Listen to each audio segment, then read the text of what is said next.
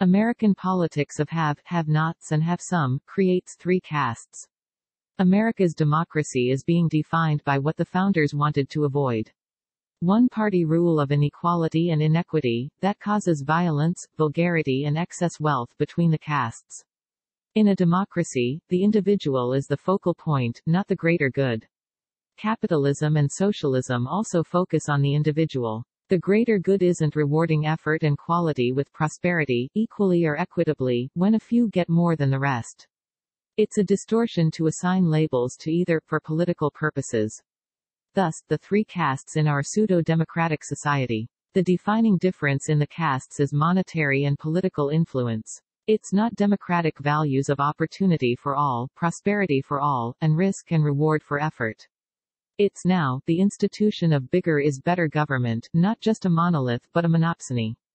Monolith meaning, out of date and monopsony meaning, a destructive economic formula for complete control of how the castes are segregated, into the burbs, the gated communities and the ghettos. A formula that has given rise to Marxist socialism and communism around the world. Including the USA. In my books The American Enterprise Party Trilogy, A New World of Three-Party Politics, brings us back to the constitutional form of government, using bipartisan debate for the individual rights to free enterprise, free speech, secure borders, right to protect those rights being represented by the party that best defends them. This should be the objective for all parties, allowed to present resolution to problems, not just lawmaking. With enterprise offering jobs that give the American citizen the right to earn their prosperity based on quality of work, work ethics, patriotic values and sustained effort, to support the American enterprise that they choose. What is preventing this wealth of nation culture and ideology from happening is two control devices. Monopoly and monopsony. Monopoly is where the seller of goods and services are controlled by one enterprise, say Facebook, for the sake of profits and marginal quality. The other is monopsony where the buyer of the goods and services are controlled by one entity, government, for the sake of dictatorial control by excess taxation, and distribution of prosperity on unequal and inequitable shares. The balance, according to Adam Smith, is the quality of the capital and work combined in delivering a quality product every time, on time. This is laissez-faire free market enterprise. In America we have yet to attain the perfect balance between monetary capital and human capital values. Typically, the capitalist starts and sustains the enterprise for profit, while the human capitalist enterprising Americans contributes ethical and patriotic work products for earning their share. That's in the perfect Adam Smith world of laissez-faire, where free markets and gross national product, the greater good defined by laws of conduct, are delivered by competitive private entities for preventing a monopoly and a monopsony. The governing entity isn't to control that process, until it is destructive to the functioning of the free market sharing of prosperity, between the capitalist investor and socialist worker. If it overrules the competitive process, and dictates the flow of goods and services, using overreaching rules and regulations, it's a monopsony. Our judicial restraint of trade rules prevents monopolies but do not prevent the growth of government. Where government rules the flow of goods and services, using excess taxation and deficit spending for infrastructure to solve environmental problems. Funded by long-term debt instruments, printing currency and borrowing from Medicare trust funds to finance non-competitive goods and services leaves the haves, have-nots and have-somes castes warring over the spoils of a bankrupt future. The founders of the constitutional form of government warned of a two-party system that becomes one-party rule through manipulation and voter fraud, that would destroy the competitive nature of the haves and have-nots.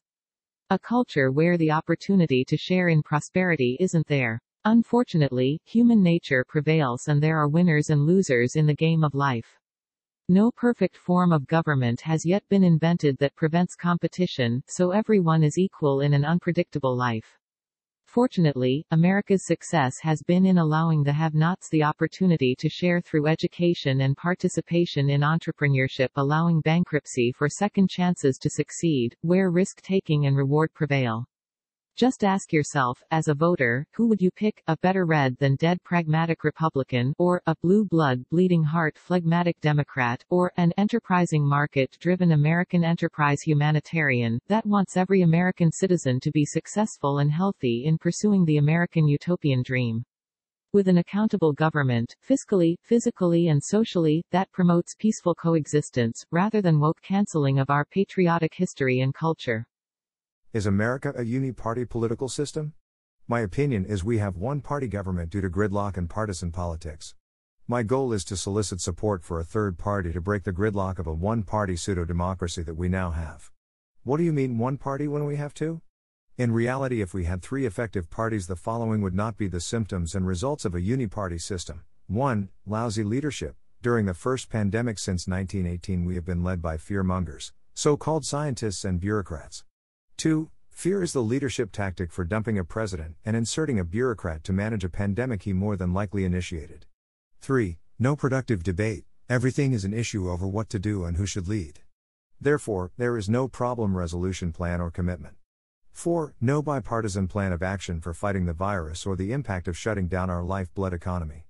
5. A Biden election won on the basis of saving everyone, not killing the enemy, the virus. President Trump, who was trying to lead, acquiesced to fearmongers. Without strong leadership, this led to extremism taking over the fight. So, it became Fauci science when VP Pence chose the task force, not medical experts on prevention and or treatment of a disease.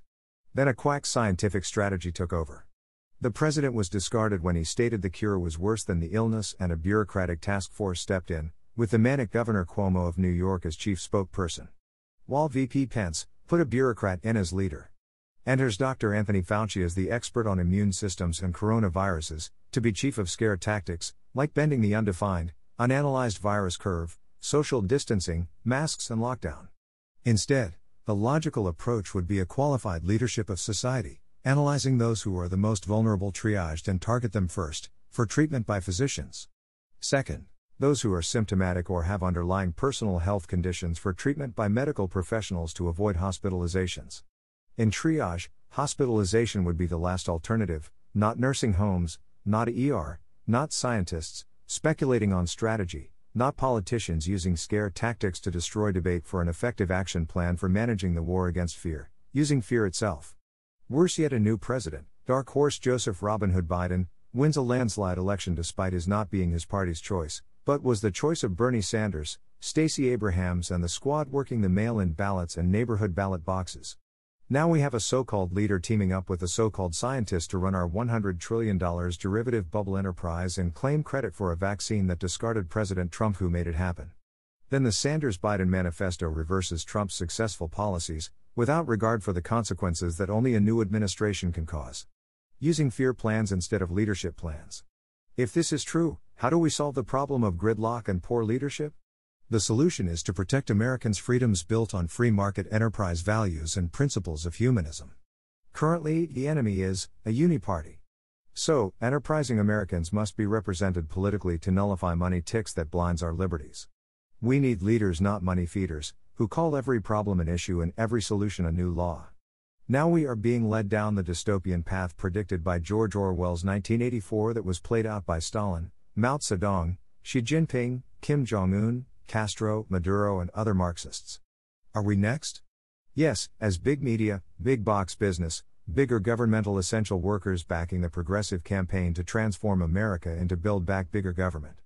These well paid workers destroy risk taking Americans who would have won the war on the pandemic by supporting therapeutics, as a vaccine was created in warp speed by Trump leadership. How can this happen in a two party system?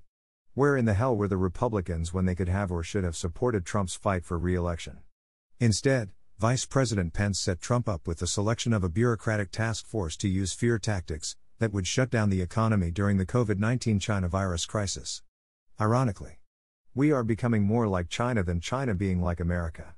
Since the end of World War II, our leadership has focused on the greater good, not the rights of individuals for the pursuit of opportunities and happiness using personal initiative. While the Great Society programs were supposed to protect our personal freedoms, and they don't. Obviously, to fix the uni-party system we need an effective third party, based on marrying monetary capital with human capital for the good of enterprising workers in America the bountiful. Good morning, America. How are you this morning? It's kind of dreary here in Chicago. I got up this morning thinking about uh, uh, the term Americanism. It's another ism But this one, I think, is uh, the most meaningful.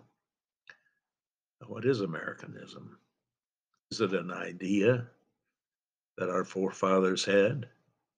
Or is it an ideology that we inherited from our past? So I wrote this poem Idea or an ide- ideology. An idea involves one person, usually. An ideology involves millions in America and billions around the world. You can kill an idea, but you can never kill an ideology. An idea is a fleeting thought of the future, while an ideology is the culture from the past for the future good. We in America have democracy as an ideology. That is why we say we are the land of the free, though we have the criminal element that are not free and others that are freer than most. Which ideology is right or wrong? There is a worldwide, this is, that is the worldwide question that is threatening us all to be destroyed by an idea. Evolving from the past idea that we on earth are here because of creation or some atomic infusion and conclusion, deciding our fate and life state. Ironically, we come from the same place and will return to the same destination. Though we cannot agree to how or why, it is certain we will all eventually die. The idea for some will distort into a Koran or a Bible that builds faith on being right or wrong, not why we are one and the same, leaving no one to resurrect or blame, except those that are here for an idea, not some corded ideology for justifying the drop dropping of an A bomb. So the idealists can swallow their last prayer to the gods and Satans that were never there. The rest of the story idea or ideology. Marxism, an idea involves one person. Americanism, an ideology, involves millions in America of faith and billions around the world. What makes America great? Is it an idea or an ideology? Think about it. You can kill an idea with non action, but not an ideology. It's my premise that Americanism, economic ideology, marries capitalism socialism and its very basic democratic values established by our founders in the Constitution, using freedom and opportunity to override the idea of Marxism to control subservient behavior. As pointed out in an op ed in the Epoch News, uh, Zhang Zi Nung established that Karl Marx made two mistakes. First, he believed there are only two completely opposite roads in the world socialism and capitalism. In fact, the CCP, Chinese Communist Party, Party's history proves that it, it has grafted the two systems to make Chinese capitalism. Marx's second mistake, he, he believed the Communist Party will bury capitalism and be replaced by socialism. However, the CCP completely subverted his theory with CCP communist capitalism. In fact, the CCP favors USA capitalism over Chinese socialism, as demonstrated by President Xi's takeover of a corrupt communist state by digging a grave for corrupt capitalism, but unworryingly digged, digging a trap that will ruin the communist regime. It is the corruption of wealth that is destroying China's capitalism.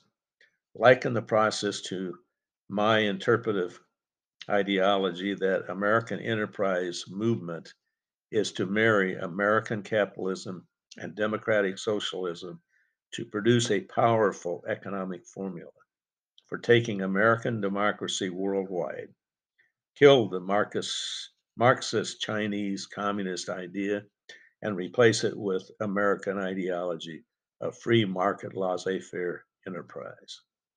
In other words, for lasting prosperity of the Ameri- the Ameri- excuse me, of the enterprising American is the ideal formulation, or I call it a marriage, of capitalism and socialism as an enterprise founded on democratic principles of humanism. In other words, those with the capital shall share with those with the patriotic work ethic for the good of the individual's wealth and the success of the capital funded team, a business.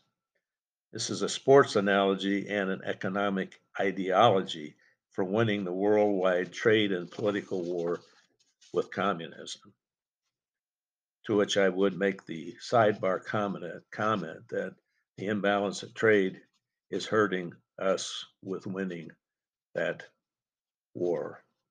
Such as such are every small, medium, and large business enterprises in America that each day produces wealth for themselves and the rest of the world with the economic democracy or ideology of consumption and fulfillment of the wealth of a nation envisioned by Adam Smith in his book, The Wealth of, of, of Nations.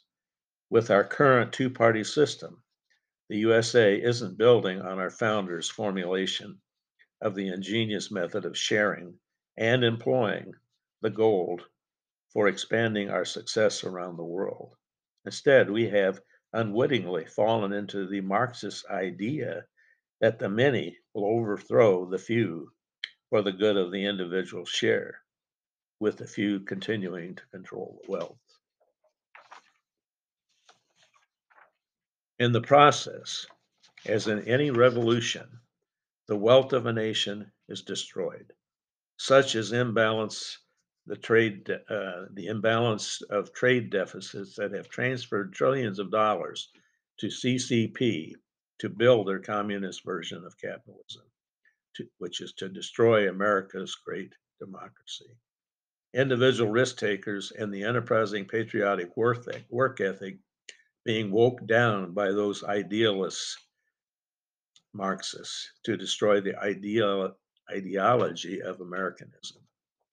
The question is Will America fall for the false pro- promises of the left and right, red and blue, for the greater good that we as individuals should allow wealth, power politics, and revolutionaries to dictate our future. As the founder and CEO of American Enterprise Party, I pledge my support to the ideology of American enterprising workers practicing humanism above all promised ideas. In summary, Americanism requires the capitalist to share in the wealth of the nation and the workers need to deliver a patriotic and ethical product every time on time. That's Americanism. So, to sum it up, uh, this inspiration that I got uh, when I read the article in the Epoch News about uh, Chinese capitalism and how Chinese capitalism has overcome Chinese socialism. And now I've given you some something to think about in terms of how that impacts Americanism. So for t- today, uh, have a Merry Christmas this week, and uh, then I'll be with you before the New Year. I hope I can keep you on, keep you on as listeners, and eventually maybe I'll get some feedback on doing this. Have a have a good week. Goodbye.